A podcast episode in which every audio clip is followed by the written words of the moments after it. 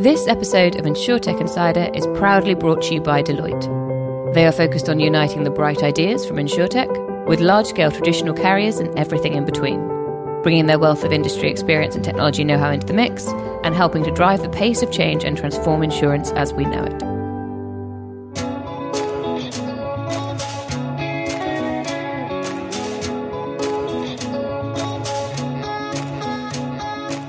Welcome to InsurTech Insider. I'm Sarah Kocianski from 11FS, and today's show is a new show.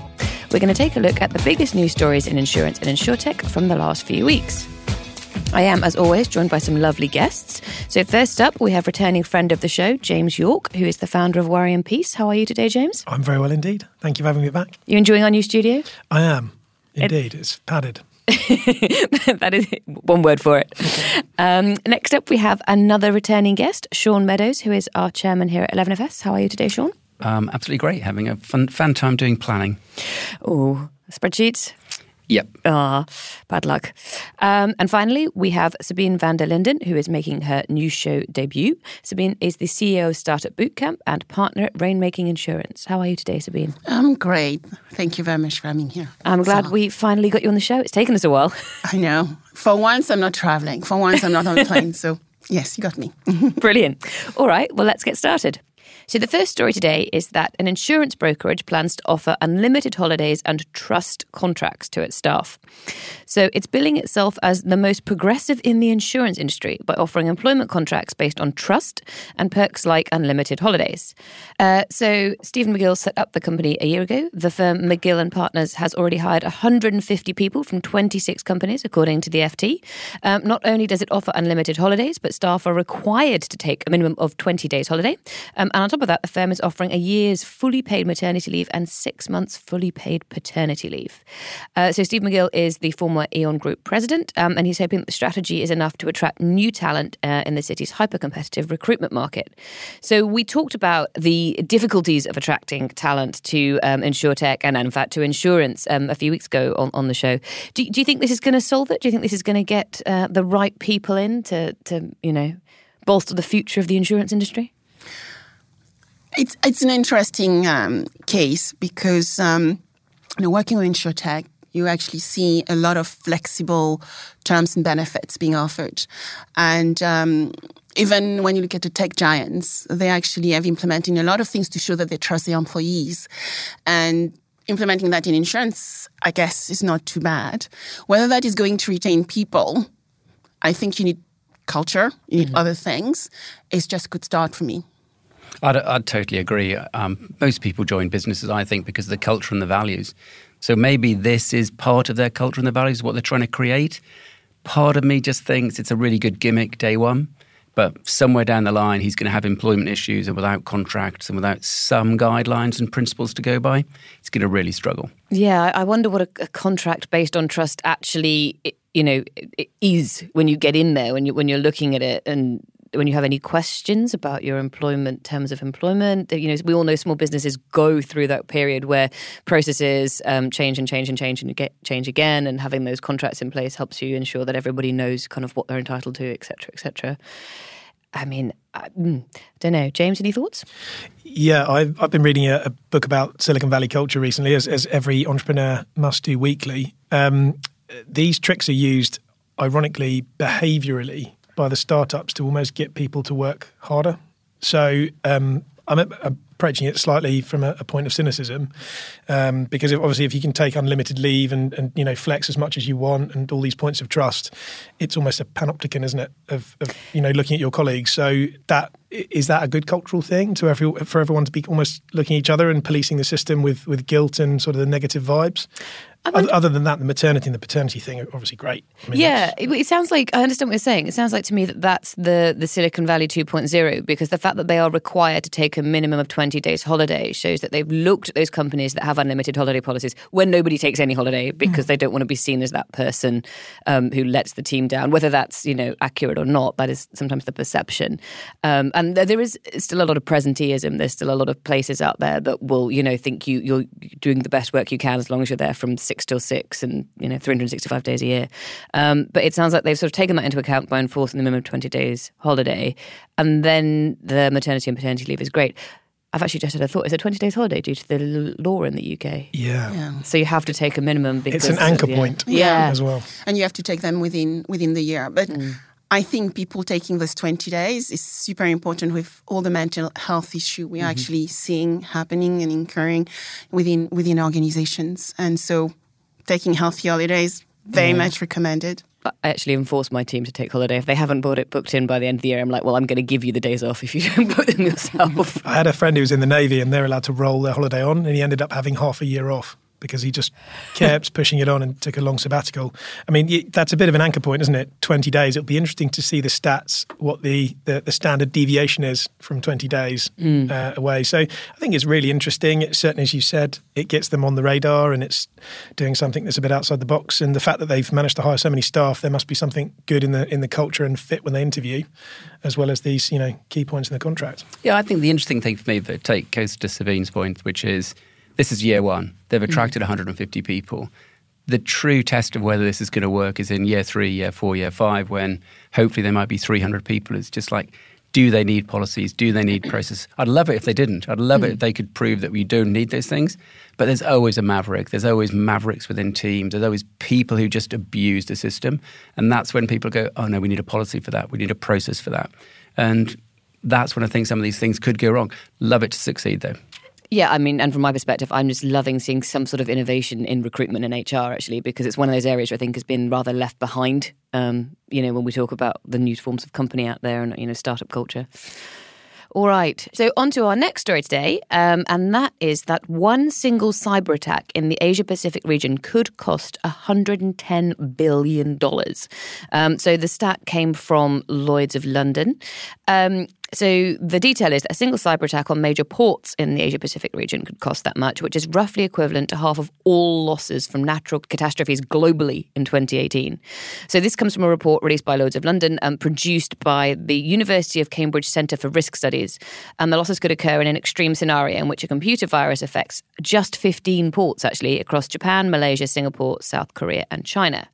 Uh, what's more, the report showed rather unsurprisingly, perhaps, that the global economy is unprepared for such an attack, with 92% of total economic costs uninsured. So that leaves, for those of you who aren't keeping up with the maths, an insurance gap of $101 billion. Yeah, I made it up. Yeah. Good. I'm glad somebody's checking. Uh, wow. Yeah.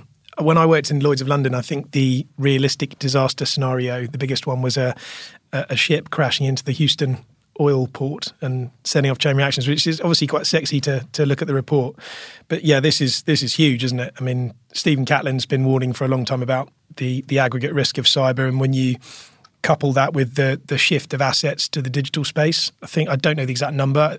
If I said 65% of company IP is is digitized, that might be in the ballpark, but it's a huge figure, isn't it? And it's only going to get bigger. I think that that states need to start stepping in now and creating something that and Lloyd's can play a real role in this, um, like we have with Pool Re uh, and other areas that that preempts this because it's going to happen, isn't it? It has. 15 ports and Yep. 100 billion risk. Wow. And actually, because we are at the moment doing a lot of work around transport and maritime, I did go and ask my team, you know, what is happening? What are you doing in Singapore? And this, they said to me, actually, Sabine, it's so new. I mean, Singapore and the port is actually new, and they are just starting thinking about cyber um, because they are putting all this great technology in those amazing ships, and they won't have people riding them anymore.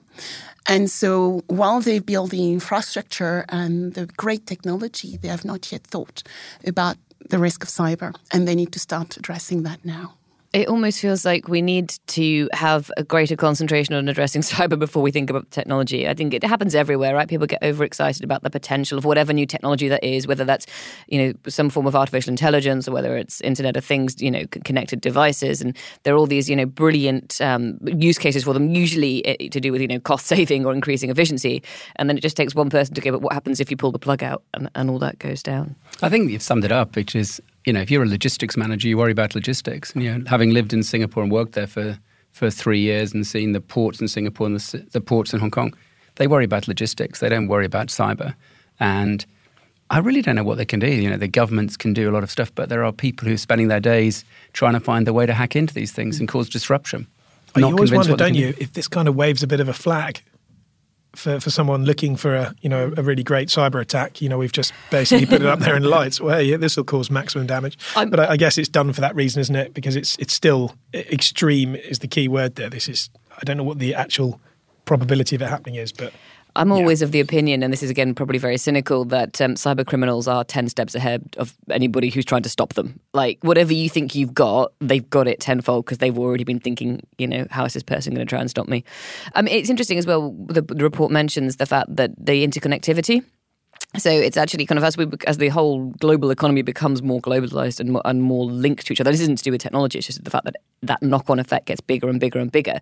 And actually, there's no way to, to pull that back, even with you know today's like modern the modern political state in or sorry, state of modern politics, but wherever you are in the world, there's a lot of retrenchment. That's not going to stop this happening, guys. That's not the solution. Um, and I don't really know how we how we get cyber insurance to the front of people's minds because this may may work. You know, this is a shock tactic. Are there any carrots we could offer? Well, I wonder whether it's cyber insurance. Um, we're doing just some work on the price 2.0 mm-hmm. recently, and we actually identified that there are around 19 billion, which has been invested in cyber security startups. There are around 8,000 of them. but the problem is not looked at cyber insurance. It's about endpoints, It's about website. It's about all this digital economy and where attack can occur. And I think we need to start back to uh, around the customer journey, and in this case, it's probably the ship journey, and start looking at where the problems may occur, and then looking maybe at new technology, new um, startups and uh, scale ups um, able to solve some of those problems because there are stuff happening right now. It, not, it might not just be insurance. The ironic thing as well is that the weakest link in the cyber chain is the human. Mm-hmm. Uh, I was following uh, quite an interesting financial services professional on Twitter, and he he almost gave all his bank details away to someone that had phoned him up. And they got all the way through the conversation. He was absolutely convinced they'd sent him a link which was masked. And even as a professional he was kind of trained with this stuff, he was so close to, to giving his details away. So I think it's an awareness thing in organizations as well, isn't it? That there's a human training element of, of cyber that, that really needs to vein through the culture. I think that most companies are quite aware of it now. It seems to be relatively in demand as a product. Um, the argument is: is there a an overlap with personal cyber too with this stuff because we don't know where the I mean in this situation we don't know where the attack starts from is it a botnet that you know it'd be good to read more detail on the, the report and where the losses come from. It reminds me of that attack that happened a few years ago on airplanes which was caused by a pilot with a malware infected smartphone plugging into the dashboard to charge it. I believe that's what and he was is doing. he individually liable for yeah. that to his employer? I mean and, maybe i don't know. and he took out i don't know if it was just that one plane's uh, you know network uh, just that one plane's technology but you know it's just that kind of again that's you don't even think about it that single point of contact. I just need to charge this and off you go. Yeah, that's something to have nightmares about, isn't it? Um, Next story today is that insurance companies have been warned by regulators. Uh, so there is a specific, there are specifics to this. I mean, I know that insurance companies get warned by regulators on a regular basis. Um, this, in particular, is relating to the Bank of England firing a shot across the bows of insurers, uh, warning chief executives across the sector to improve their culture in the wake of revelations about sexual harassment and bullying. So it warned that under personal accountability rules, such episodes could trigger a fine and even a ban on senior managers if there were failings on that watch, their watch. Sorry, um, that includes in instances of wider misconduct beyond the breaking of pure financial regulations. Uh, no companies in particular were identified, but I think if you look on the BBC, you'd probably find who who might might be the target of this particular. Well, the the first target of this particular piece of uh, advice from the FCA, but I don't think they'll be the last. It's interesting because this is kind of the the flip side to that first story we are talking about, right? So the first story was all about you know what can we do to improve culture, modern culture, culture that fits with current expectations, and at the other end of the spectrum, you've got the Bank of England still having to tell. Uh, you know, people in, in high up high positions within insurers that this is still your problem. Just because it's not, you know, money laundering, you still have to do something about this. Do you think that'll have any effect, or do you think it's? So I'm reading the the book, little plug for it called Super Pumped, which is the story about Uber, um, written by the journalist that broke some of the, the key stories. And when they get rid of Travis Kalanick, they hold a press conference, and Arianna Huffington um, has an all hands, you know, intro of, of the subjects matter of a report similar to this, actually, which investigated all the problems with Uber. And um, they go through it and they say, yep, we're adopting all of the recommendations. They get rid of Travis Kalanick and they change some things. And then one of the 70 year old men on the board says, yep, it's great that we're changing these things, but the problem is we've got another woman on the board and that means there'll be too much talking. So straight away, when they adopted the cultural change, someone who was in a really senior position of power completely evaporated all the, the findings in one hit in front of the whole of the company, and he then had to resign two weeks later. So my concern is that the, the the C-suite really need to. It's their it's their role, it's their responsibility, isn't it? And just having a report like this about the industry, and then adding someone to the board, if you really don't buy into it and believe it, and add more tactical cultural change and education in, and put your money where your mouth is, it you know like that Uber story, it's bubbling away, isn't it? And, and then people just don't have trust in in the C-suite really delivering. I think. No, why I think, do you think? Sorry. I was just thinking, why do you think that happened? Because I started my career at Lloyd's, 25 year old. I did regulation. So when regulation was not at the FCA, was at Lloyd's, and I was meeting a lot of CXOs because I was telling them they had to pay great fines. Um, what you find is sometimes, and I'm not giving excuses, it's unintentional. And I have my biases, and I think there are so many unconscious biases we need to start addressing. And a lot of time when I'm asked that question is, have you had an you know unconscious bias training? Because let's just start getting those things out there in front of the mind, because this is going to happen again.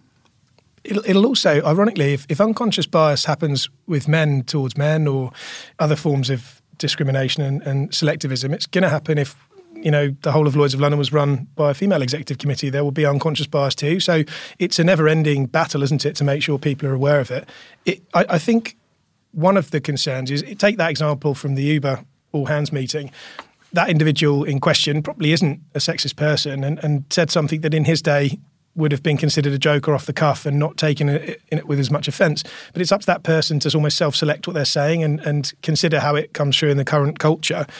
But it also behooves other people to maybe be a bit more forgiving and not instantly make someone guilty of something because I think that breeds fear. And if it breeds fear, then people maybe don't speak about what they don't understand, which doesn't give them an opportunity to learn. And that that's, I guess, from a, a male perspective, that's my concern with it is that that culture is is open and there's a dialogue as opposed to well, I think I think guilt. the point about the, the Bank of England was making here as well is that it is personal accountability. So I think it's the point um, that I do think that people should be held responsible for what they say. I don't think it should be like one strike and you're out.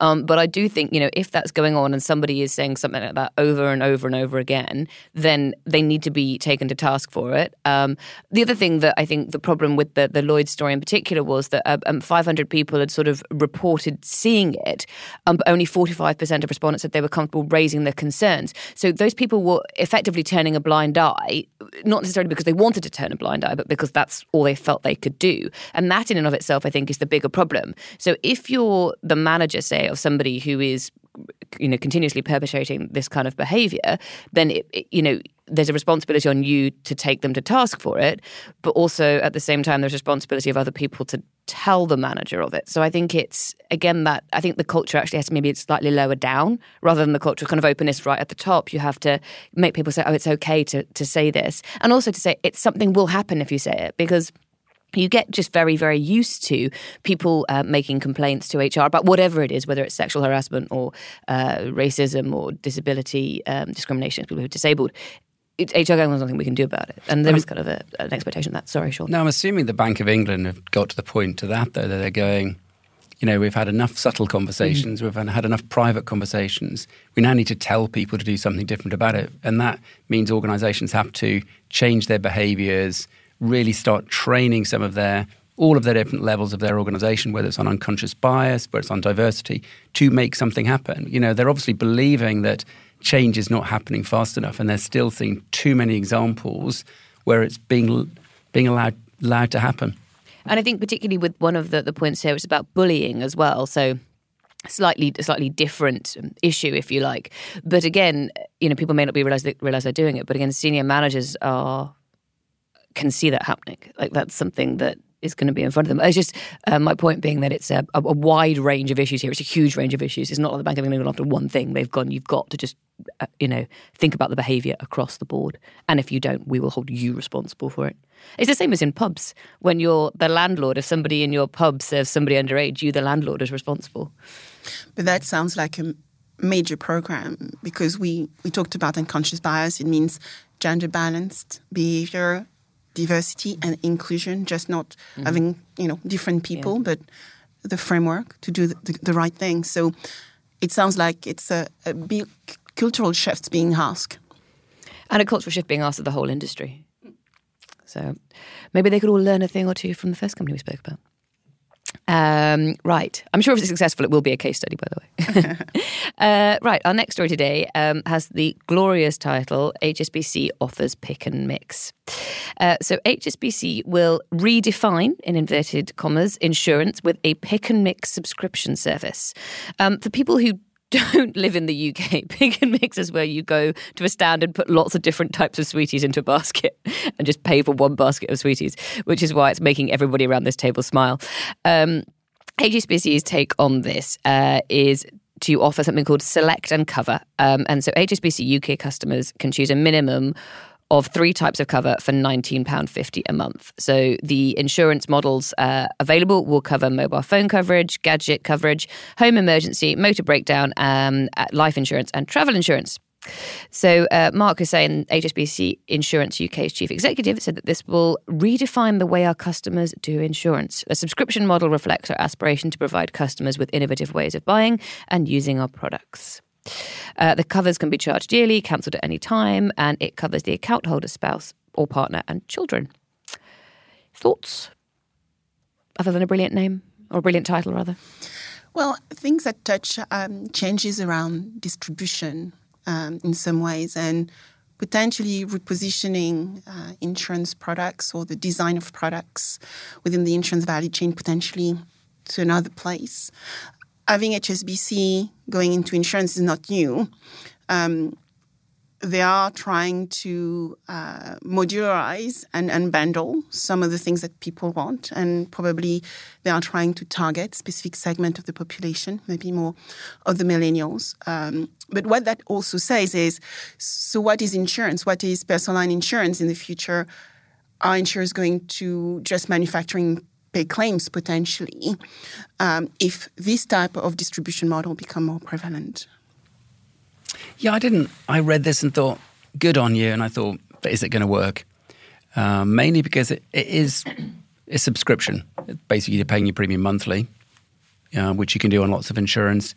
It's a cover for things that you can already get, breakdown, gadgets, stuff you can get. And it's like, it sounds like a really good idea, but is it going to change people's behaviors? They have access to masses of customers. It'd be really interesting to see how easy or well they do on, a, on the penetration.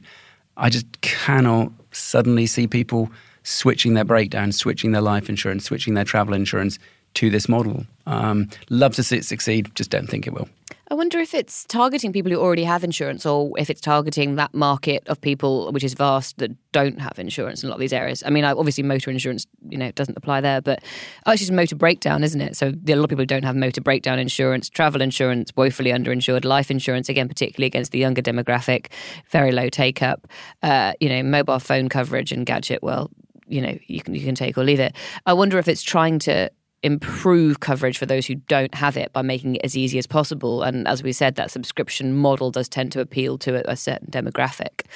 Um, but I guess it all comes down to at the end of the day, are you actually covered for the things you actually need to be covered for under £19.50 a month?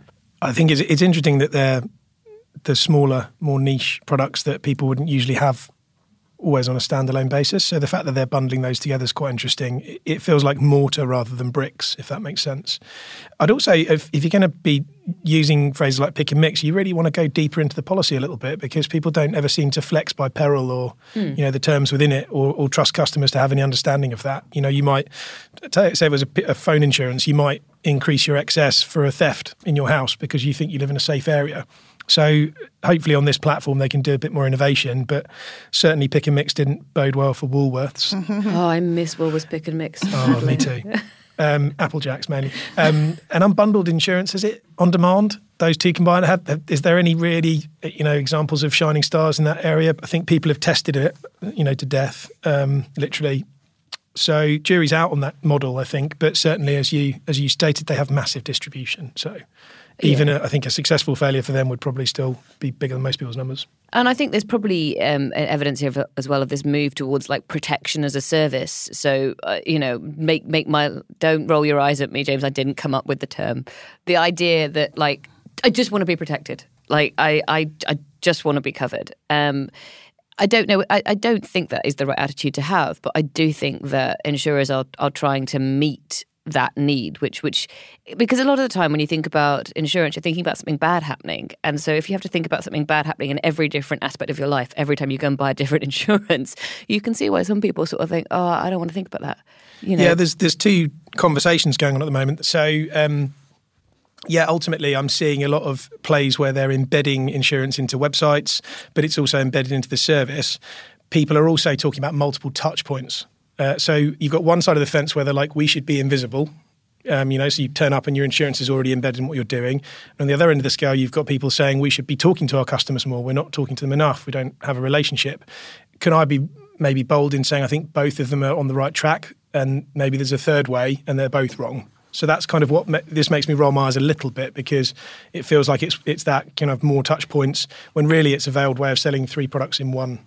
I- I think that the embedded or the as a, uh, or the invisible insurance argument works is more compelling to me because it's around either a particular like touch point or a point in your life. So I really love the idea of where you, that you know that, that all the big American car manufacturers are doing, and in fact, Drover's doing in the UK, where you pay a monthly subscription for your car, and it is insured, MOT is covered, you know, uh, breakdown covers provided. They even wash it for you in some of them. And that to me, as somebody who just hasn't got time for the admin of owning a car, I'm like, yes, I know it's a little bit more, but I probably would pay that. But that's a particular one thing. That's the vehicle. It's not my life insurance and my washing machine and my phone. Well, why don't, why don't we just go the whole hog? I mean, if that's the pathway, why don't I just come work for you and all you do each month is send me my disposable income and my food, my car, all my insurance, my household bills, everything's just Yeah. paid for. So th- my point there is going to the extreme of that, the more you start to bundle things together in one payment, the more people are triggered by how much it's costing them uh, versus their, their income. And big insurers have got a major problem selling more than one policy because the more they bill people, the more people are like, oh, you know, especially when it comes to insurance where it's so intangible and you don't know if you're ever going to drink that cup of coffee. I just think we're going to trigger people in a way that perhaps, I don't know. I mean, you know, it, it's one of those things that it's going to rumble on with insurance. We have an insecurity complex with our what, the product we sell because we make money out of it. People never know if they're going to use it and they don't really want to buy it. And that problem I don't think is fixed by adding lots of frills onto it and calling things pick and mix. But it's a neat way of differentiating. Yeah, and Sarah, I think some of it comes back to your point. It's like what's covered. You know, I had the pleasure of being the marketing director of one of the biggest breakdown companies in the UK, and twenty pound a month is like the most basic breakdown cover that you can get. Nobody bought it. Everybody wants the roadside or the at home. So I'm looking at this thinking that's why my slightly cynical going. But what am I going to be covered for for twenty pounds a month if that's one of three things I can have? This So- is this is another behavioural trigger. So uh, I run a, a an intermediary and we sell a type of insurance. I won't go into the details. I'm not here to plug my stuff, but I had a fascinating interaction with a customer where they phoned up and said, "Look, I've heard of the carrier and I've checked, and they're really big, and the price was you know competitive compared to your rivals, but you didn't ask me any questions." And I was like, let me just get this in my head. So it's a good insurer, the price is good, but we didn't take up loads of your time. And you've got problems with that? He was like, yeah, why didn't you ask any more questions? Like, people are more expensive. So it's weird how that trust issue, when you flip it round, is, is counter to what you'd think. You go for affordable and quick and easy. And actually, that triggers people to think, as you've said, this isn't any good. We talked about the same thing with travel insurance. You know, um, when we did the travel insurance show a while back, like you know, if it's cheap, people are suspicious. You know, it's too good. To, they're too good to be true. And maybe this is a very British mentality. I don't know. I don't know if it's true. people. It's the wine list thing. Uh, I, I have a behavioural economist who mentors me, and he tells me about the wine list phenomenon, where someone gives you a wine list, and let's say it was cheapest to most expensive, top to bottom. I don't know why I'm waving my hands around. No one can see, but most people obviously don't know about wine, so they'll scroll their finger down and they'll go from the cheapest one and find a spot that works in their budget, and then they'll look at the name and, and go from there. But it's totally licked finger in the wind. as opposed to anything scientific. That's actually not a bad way to buy wine, though. If you don't know of any of them, and your, your budget is like that's your budget. The one that I always know about wine is that you should never choose the second cheapest. Exactly. You should always go for the cheapest or, you know, one in the middle that you know you want. Anyway, moving on. um, the next story uh, comes from the BBC, and it's the news that drone pilots will now have to register with regulators in the UK. So, UK drone, drone pilots have 25 days to register with regulators. The mandatory requirement comes from the Civil Aviation Authority and aims to, um, it says urge owners of drones, but presumably that's required to, uh, or model aircraft weighing more than 250 grams to register for cover. Owners of unregistered drones could then face the threat of a fine. Um, the CAA is also starting a service it hopes will reunite owners with their lost drones. So, research shows that a quarter of UK drone owners, drone owners have had a drone go missing due to flight malfunction, such as battery power or technical issues. Um, sorry, I shouldn't laugh at that. The service will issue drone owners with an identification code, which a person who finds the drone can then use that code to find the owner, a bit like bicycles that they do at the moment in London. Um, I personally think this is a pretty good thing. Like, we don't want to stop people flying drones and having fun. I mean, I, I can't see the attraction, but a lot of people in this office like them. But, you know, in order to prevent any kind of accidents or any of the disruption perhaps that we saw um, at the UK's major airports quite recently, I think registering them seems totally fair. Um, there's an interesting thing, which is that in order to register your drone, you do have to take an online quiz, which quizzes you on how to fly the drone safely. So before you can register it, you have to pass a, a quiz. Um, and it says that even children will have to take it. So because a lot of people apparently let their children fly drones, um, anybody who wants to fly that drone has to have taken this quiz. How they're going to check that if you've got one drone and one registration in a family of 10, I don't know. Uh, but generally, I like the idea. I do too. I do too. I mean, you raise a problem. Uh, we saw it with the airport. So people need to take accountability, I think, for their behaviors. I think the other aspect around lost drone, I was really surprised about that as well, that drones can be lost. Um, by providing the information, you can get your, your drone back. But probably there is education as well, that there's a little switch, which is called drone can come back, and then the drone comes back. Uh, my concern here is uh, the amount of people that won't bother doing it and Mm. policing the system. Um, but maybe they can get critical mass. I mean, DVLA, drone, drone vehicle. I mean, maybe the DVLA can be involved in this. I think that the insurance industry can play a really key role. Absolutely. Because when you insure it, we can check and obviously register it for you and at point of sale. So, yeah, no, no bad issues with it.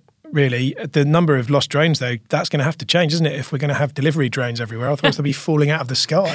yeah, we'll need a different kind of insurance, drone Yeah. protection insurance for just walking down the street. yeah, there's going to be a liability for that. So, The, I think for the drone insurance providers, it's a really good thing. As you said, you know, we've had a few of them on the show. You know, Flock we've had on um, several times, and and I think that for them, it actually bolsters their business case. it mainstreams it, doesn't it? Yeah. Ultimately. I also don't understand why they just don't make you register when you buy it. Yeah. Yeah, Why why have it as a voluntary thing afterwards? You're buying it, register it in that moment. Just seems a logical thing to do. It's um the other the other option for a, a story like this we had this week was was one of the many stories on e-scooters. Um, I decided to, to leave that one out given that Nigel wasn't here to go on one of his tangents about it. Um, but the point being, I think that we're starting to see agencies catch up with these new technologies now, and that will ultimately make things sort of generally better for society, but also help the insurers start to work out what they can and can't offer, where they should and shouldn't offer it, and and help them ensure that their you know their business models are up to scratch as well. Um, yeah, it doesn't. It doesn't require you to get insurance as well. I'm looking at Hannah, the producer, but uh, I don't think it requires you to get insurance. I think it just requires you to register it, and then you can go on from there. All right. Uh, so here's a fun one. Um, Insurtechs get into a fight over colour choices. So the headline for this is Lemonade gets a nasty gram from Deutsche Telekom over its use of magenta. Lemonade says it will fight. So Deutsche Telekom has yet again picked a fight with another company based on its colour choices. The company's German lawyers have sent a letter to Lemonade, um, so it's the AI based insurance startup. It's currently headquartered in New York, but they were or are operating in Germany now. Um, the letter demands that the company stops using magenta, a colour that appears across Lemonade's logo and marketing material globally. Uh, Deutsche Telekom also filed for and received an injunction on Lemonade operating in Germany, a block Lemonade has temporarily worked around by dropping magenta for the moment. It's currently using red in Germany. Um, this is not the first time that Deutsche Telekom has attacked another company for using the colour. Apparently, it's also gone after carriers like AT&T and Telia. Um, Engadget, Apple device management specialist, DataJar, invoice services provider, Compello, and now uh, and a now defunct smartwatch maker. Um, Deutsche Telekom more litigious than I ever could have possibly thought. More litigious than a certain insurer with an umbrella. By the sounds Yes. of it. So I, how can you claim? My first thought was this probably shows my age. How can you claim a trademark on magenta? Isn't that like the color in inkjet printers? That like you have to buy magenta, cyan, and yellow. is it pink? Is that is magenta just a posh name for pink? Yeah, it is. It's a shade of. It's a shade. And there is quite a few. I mean, if you pay attention, there's probably four or five different magenta pinks actually. Yes, and there's actually, if you go to this article, it shows you all the different colours that Deutsche Telekom has uh, got trademarks Trademark on. on. Oh, they do have a. So is this under EU trademark law? They've got a right to it. Okay, well that's. I mean, if the rules are the rules, I guess. But color trademark, probably nearly impossible to do. And I don't even think we can do color trademark in the UK. I can't see how you do it. I'm, I sat here, we're reading this this morning thinking, so AXA have got a red line. Can you really trademark that? Aviva, yellow. LV, hard. You know, you can go down the list of them and you think, really? How on earth are you going to trademark or stop people using an umbrella or a colour? You know, it's just just seems nonsense to me. And are people really associating, I've forgotten even who it was, Deutsche Telekom with Magenta? Is it really that big a deal? When I shut my eyes, I see magenta for Deutsche Telekom. Do you? Um, no, I'm more thinking in the in the digital pure play world. Twitter and Facebook, you think of a certain shade of blue for each, don't you? So I, I can see where they're going with this if Or those are the rules. right. But it does seem a little bit, given that they're not in compet- competitive sectors. If Lemonade were intending to launch rival products, then yeah, But they, they actually also registered insurance. So that is Ah, the interesting thing. Okay. Is that they also registered insurance as a trade now under that color, which means that they may actually have decided to go into insurance too. So for those who, so it might make more sense if we called Deutsche Telekom T-Mobile, which is the brand in the UK, which might bring the pink to some more people's minds. Again, I would actually think of the T and the dots. This is this is like a great psychology game, isn't it? What do you Yeah. think of when you say this brand? Like a round in a pub quiz. Um, yeah, no. To Sabine's point, uh, Deutsche Telekom. It looks like it's going to be launching insurance for its uh, its gadget insurance. Okay, well that's yeah, that makes more sense. And T-Mobile they're in the states, aren't they? I'm surprised they haven't made a similar move, unless maybe they're owned by a different structure. I don't know. But yeah, it's, you know, Well, it does say Lemonade's CEO said that although DT's letter specifies that the startup stopped using Magenta globally, he thinks that the carrier waited until they entered Germany to take legal action because it put startup squarely in German jurisdiction where DT might get treated more favor- favorably. Indeed, the cases where it's lost have all been outside its But Lemonade market. was created when? In 2015, and they have been using that color since. So if they were in the US, they should actually have done something then, um, rather than just waiting for them to come to, to Germany. So that's what I found a little bit peculiar. Yeah, I mean, it just gets into specific, you know, gets silly. T-Mobile's specific form of magenta that is trademarked for its brand is RAL4010, a colour that is not exactly the same as lemonade, Schreiber said. Anyway, um, I just like to close up by saying I think branding is important for insurtechs, and I do think that it is important that in a, cl- a crowded market they, you know, m- make a name for themselves. But I think brand is about an awful lot more than the color. It's about the reputation. It's about the culture you espouse. It's whether you have values that you stand behind. It's about your customer service. So uh, yes, brand is important. The color of your brand, perhaps less so. what uh, what about Mint though? Something isn't there something to do with Mint with 11FS and Coral at Monzo, and there's Oh, well- a, there's a colour at Starling as well. I think isn't colorway becoming more and more of a Fun fact: Yeah, a brand Monzo holding. tried to trademark hot coral this week and got rejected. oh wow. Um, I think, uh, yeah, no, I think that I think that the color is important to attract the eye, but the, if we if we're going to go into this, if you're looking at retail banking, you're actually holding something that is that color. You actually have something in your hand uh, for the time being. I know that may not be the case in the future. Your payment card is that color, and then it becomes a talking point because it's something that you use frequently. So it becomes something that catches the eye. It's something that's in your wallet. It's something that you you know you show other people. I'm not going to. I mean, Lemonade doesn't have any physical policies. I don't even know how you'd know that I was a Lemonade customer unless they start sending you like badges, little. I mean, I'm sure insurers probably do do that, little pin, you know, pin Lyft, badges. Lyft uh, in uh, use a colour. I think it's a magenta as well, isn't it? Lyft in their logo. They used to send fairy mustaches to drivers that they'd hang like you know dice. So maybe Lemonade needs to start doing that. Anyway, Who knows? all right. I think I think I'm going to wrap it up there unless anybody has any more burning points on that. Wait, wait, one last thing though. Do we think are Lemonade fighting this? Are they going to Yeah. take it to court? Oh yeah. Do they pay costs in the EU in Germany? I don't know. It does so that Lemonade has filed a motion with the E EU IPO, so the European Intellectual Property Office, to invalidate DT's claim to a trademark on pink. So yeah, they're fighting. They're fighting. Well, they're American, aren't they? I mean, they're kind of required to fight. Litigation is part of their blood. All right. Oh, apparently I've just been given some some last minute information from uh, my producer. Lemonade has picked this up and turned it into an internet debate using the hashtag Free the Pink. So if you want to get involved, um, please go ahead. That's how you can do it. That's going to meme. Someone's going to take the mickey out of that. There'll be pink panthers everywhere and all sorts of other things. I really am going to call time on this now. I think otherwise we'll be here all night. Loving it. Um, thank you so much to my guests for joining me today. Where can listeners find out more about you? Do you have a hashtag or a Twitter account or a website, Shaun? Don't think I have a hashtag. Um, Twitter, I'm Shaun Meadows one, and here I'm Shaun.meadows at 11fs.com. Brilliant. James, how about you? James J.W. York on Twitter and LinkedIn. And Sabine? Sabine Vanderlinden on LinkedIn and Sabine VDL on Twitter. Perfect. And you can find me on Twitter at Sarah Kocianski. So that wraps up another InsurTech Insider. Thank you so much to my guests, to Shaun, to James, and Sabine.